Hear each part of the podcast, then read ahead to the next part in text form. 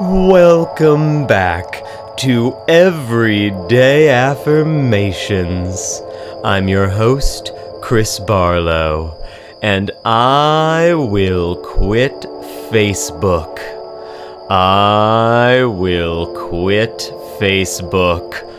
I will stop comparing myself to the straight married couples and the playwrights who win awards because I am better than that.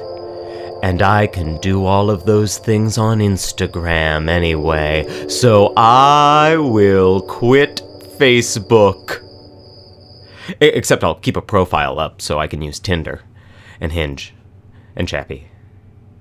You know, on second thought, maybe I will just update my cover photo.